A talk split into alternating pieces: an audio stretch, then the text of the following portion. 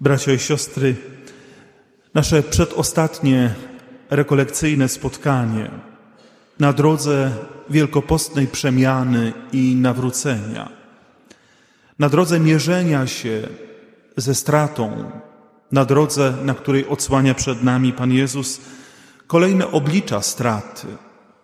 Dzisiaj Chrystus chce, abyśmy zobaczyli, że strata może mieć moc przemiany, przemieniające oblicze straty. Dobrą biblijną ilustracją tej przemiany jest dobrze nam znana historia syna marnotrawnego, tego, który prosi ojca, aby podzielił majątek pomiędzy jego a jego brata, bierze swoją część wyrusza w świat. Tam trwoni ten majątek, upada bardzo nisko i w doświadczeniu tego upadku zastanawia się i wraca do Ojca. Wpada w Jego miłosierne ramiona i zyskuje na nowo Jego miłość, której zresztą nigdy nie utracił. W tej przypowieści odnajdujemy siłę i moc przemiany związanej ze stratą. Pomyślmy, bracia i siostry, nad jakimś alternatywnym scenariuszem. Mamy tutaj dobry koniec. Rano, kiedy przygotowywałem się do Eucharystii, kiedy czekałem na wyjście, wziąłem do ręki jeszcze książkę, która jest w zakrystii księdza Łukasza Knosali zatytułowaną Dobry początek. A myśląc o tej przypowieści, pomyślałem sobie, że ona jest jakimś dopełnieniem, bo ona jest o dobrym końcu. Dlaczego tak dobrze ta historia syna marnotrawnego się potoczyła? Przecież ona mogła zakończyć się zupełnie inaczej. Mógł zginąć pośród tych świń. Mógł umrzeć mówiąc brutalnie, w tym świńskim gnoju, pozostawiony sam sobie w swojej biedzie, ale on jednak się namyśla. Dokonuje konkretnych działań, które powodują, że na powrót staje na nogi, wraca do Ojca. Dlaczego ta strata której doświadczył, bo niewątpliwie stracił cały majątek. Być może, a nawet bez tego być może, w swoim przekonaniu twierdzi, że stracił nawet miłość Ojca. Ojcze, zawiodłem Cię, nie jestem godzien nazywać się Twoim synem, nie jestem godzien Twojej miłości. Straciłem ją przez swoje decyzje i wybory.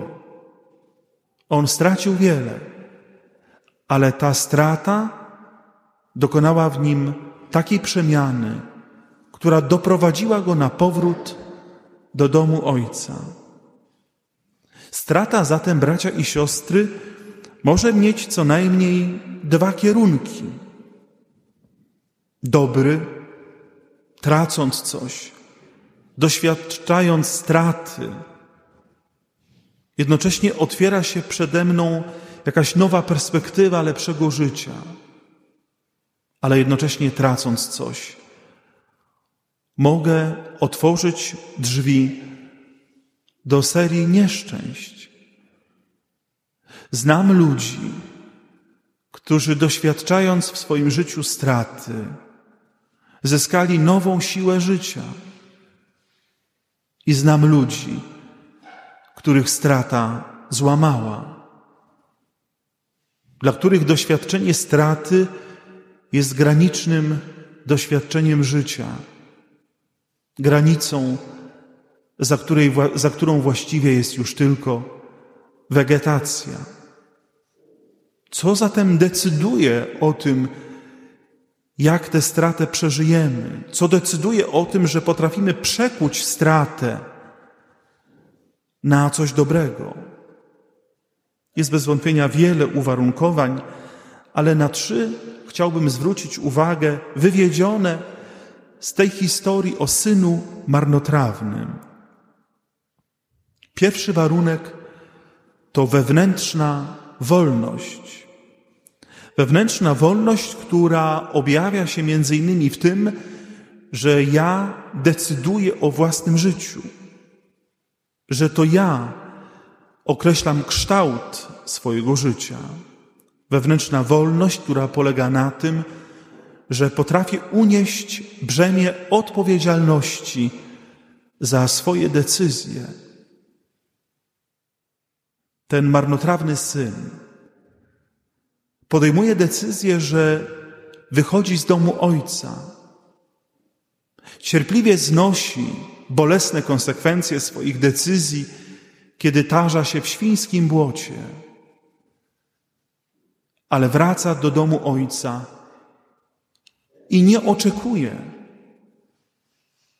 że ojciec zapomni, że nie będzie pamiętał o tym, co się zadziało. Jest świadomy konsekwencji swojego wyboru.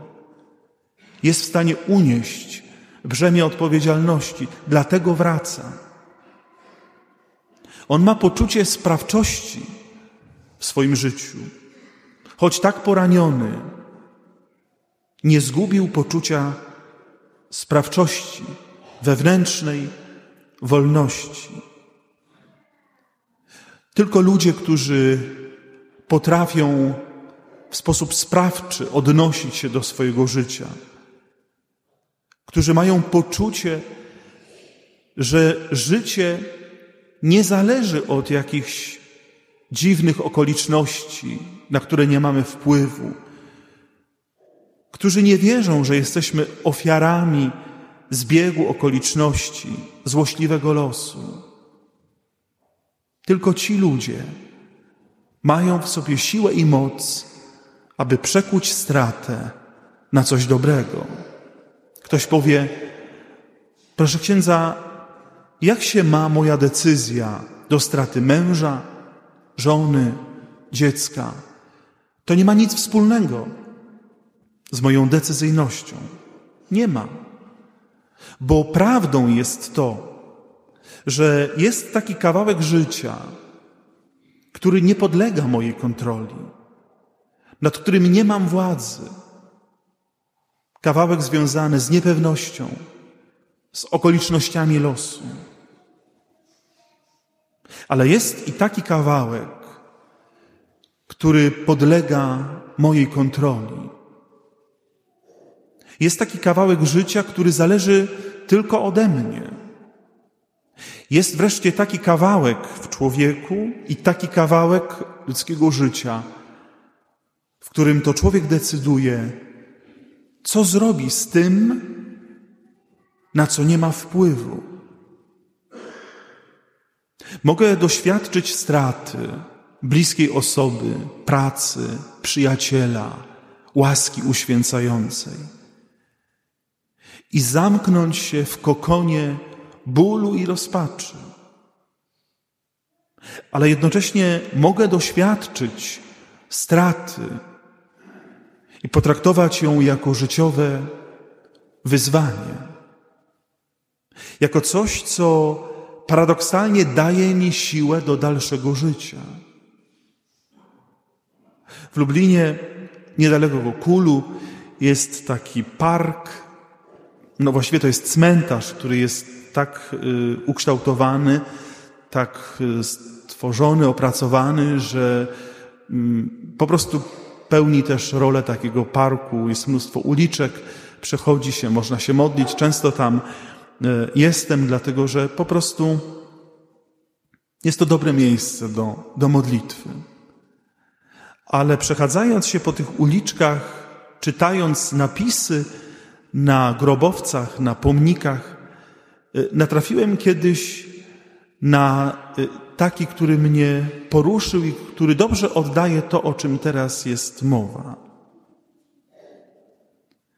Kiedy Cię straciłam, pozostała po Tobie wyrwa, ale każdą dalszą sekundę życia przeżywam po to, aby tę wyrwę tymi sekundami życia wypełnić, zapełnić.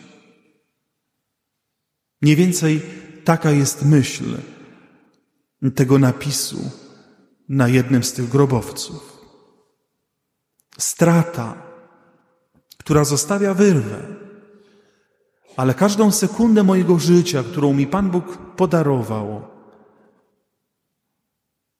traktuję jako coś, co ma tę wyrwę wypełnić. To znaczy, że ja ciągle żyję, że życie ciągle dla mnie jest ważne, że ta wyrwa jest częścią mojego życia. Ja chcę ją wypełniać świadomie, z przekonaniem. Decyzyjność, świadomość wyboru, gotowość do poniesienia konsekwencji własnych decyzji. To jest warunek, jeden z warunków, aby strata, której doświadczamy, przekuła się na dobro. Takim obrazem, który również świetnie oddaje to, o czym jest mowa, jest obraz procesu terapeutycznego, procesu leczenia. Często, kiedy pacjenci przychodzą, to u początku tej drogi zdrowienia, kiedy wyrzucają z siebie to, co się tam przez lata nagromadziło, swoje bóle, żale, swoje cierpienie, zapytani, dlaczego tak jest, to lokują przyczynę tego bólu niejako na zewnątrz. A to ojciec alkoholik albo despotyczny, a to matka autorytarna. Gdyby nie ten ojciec, gdyby nie ta matka, to może innym byłbym człowiekiem, nawet bez tego może, byłbym innym człowiekiem. A to synowa, a to teściowa, a to szef w pracy, a to sąsiad wredny. Mnóstwo zewnętrznych okoliczności, które powodują, że ja jestem taki, jaki jestem. Ale im bliżej końca tego procesu zdrowienia, im bliżej końca terapii, to ludzie dojrzewają do świadomości, że to, co na zewnątrz, ma na nas wpływ, ale to we mnie jest siła, która ma w sobie moc sprawczą, moc użycia tego, co na mnie wpływa, zgodnie z moją własną intencją, zgodnie z moją własną wolą. Mogę mieć wrednego sąsiada, mogę go nienawidzić, a mogę na mocy własnej decyzji go miłować. Znam ludzi, którzy pochodzą z domów alkoholowych i wyszli na porządnych ludzi. I znam ludzi, którzy wyszli z takich samych domów, zarzekali się, że nigdy nie wezmą kieliszka do ręki. I skończyli dokładnie tak samo, jak ich ojciec czy pijąca matka. Wszystko zależy od człowieka, od poczucia sprawczości we własnym życiu. Drugi element, który decyduje o kierunku straty, czy ona przerodzi się w coś dobrego, czy w coś bolesnego, trudnego, złego, jest skłonność do wglądu, do namysłu. Kiedy ten syn marnotrawny ginie w gnoju pomiędzy świniami, ewangelista podaje, że się zastanowił, zastanowił się nad sobą. Bracia i siostry, można stratę przeżyć w sposób bezrefleksyjny. Można okłamać samego siebie, że się nie straciło tego, co jest wartościowe. Można sobie powiedzieć, to nie jest taka wielka strata. Ludzie stracili gorsze rzeczy i żyją. Nie ma się czym przejmować. Można się odciąć od swojej straty. Można, mówiąc krótko, nie objąć straty własnym namysłem. Można to zrobić. Ale ta strata kiedyś wyjdzie i ona zawoła o to, aby ją opłakać, aby ją zobaczyć. Wyjdzie na, w najmniej oczekiwanym momencie. Nie po to, żeby nam życie utrudnić, ale po to, byśmy wreszcie zaczęli żyć. Doświadczenie straty, namysłu nad stratą jest trudnym doświadczeniem. Żałoba jest trudnym doświadczeniem. Kiedy traci się coś wartościowego, kochającą osobę, perspektywy na przyszłość, zdrowie, wiele innych rzeczy, w których lokujemy wartość,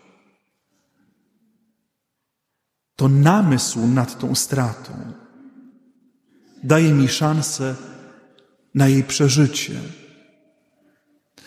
na stworzenie konstruktywnego planu, co robić. Taki plan miał ten syn. Zastanowił się i powiedział do siebie: Pójdę do mego ojca, powiem, co się stało, a może uczyni mnie choćby jednym z najemników swoich.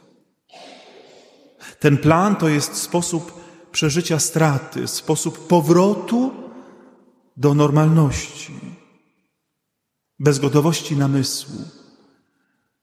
Nie ma możliwości, aby stratę przekuć w coś dobrego. I trzeci element. Doświadczenie straty ma w sobie coś z mocy obnażania. Doświadczenie straty ma w sobie siłę dotknięcia najgłębszych pokładów ludzkiej godności. Strata, zwłaszcza istotna, znacząca w życiu, dotyka najgłębszych pokładów mojego poczucia własnej wartości, godności, do tego stopnia, że to mnie naprawdę głęboko boli i przejmuje. Ta strata, której doświadczył marnotrawny syn, dotknęła bardzo mocno jego poczucia godności. Był między świniami. Świnie to zwierzęta nieczyste. Żyd nie tyka się wieprzowiny. A on jadł razem ze świniami. Ta strata go upodliła. Strata może nas obnażyć z poczucia godności. Może nam tę godność w jakiś sposób odebrać. Nie wiem, czy wciąż y, emitowany jest jeszcze ten program, ale zupełnie niedawno cyklicznie pojawiał się program, program Ocaleni, dotyczący właściwie historii ludzkich y, uzależnień. I w tych świadectwach ludzi zaproszonych do programu zawsze pojawia się ten wątek. Musiałem dotknąć dna, żeby zmienić swoje życie. Musiałem dotknąć dna, żeby zawalczyć o miłość swoich dzieci, które mnie znienawidziły. Musiałem dotknąć dna, żeby podnieść się na nogi. Strata ma w sobie coś z tego doświadczenia dna. Jeżeli doświadczam w tej stracie dna, mogę ją przekuć na coś dobrego. Wzrasta świadomość wśród ludzi zmagających się z uzależnieniem rodzin, że nie wolno alkoholikowi pomagać w piciu.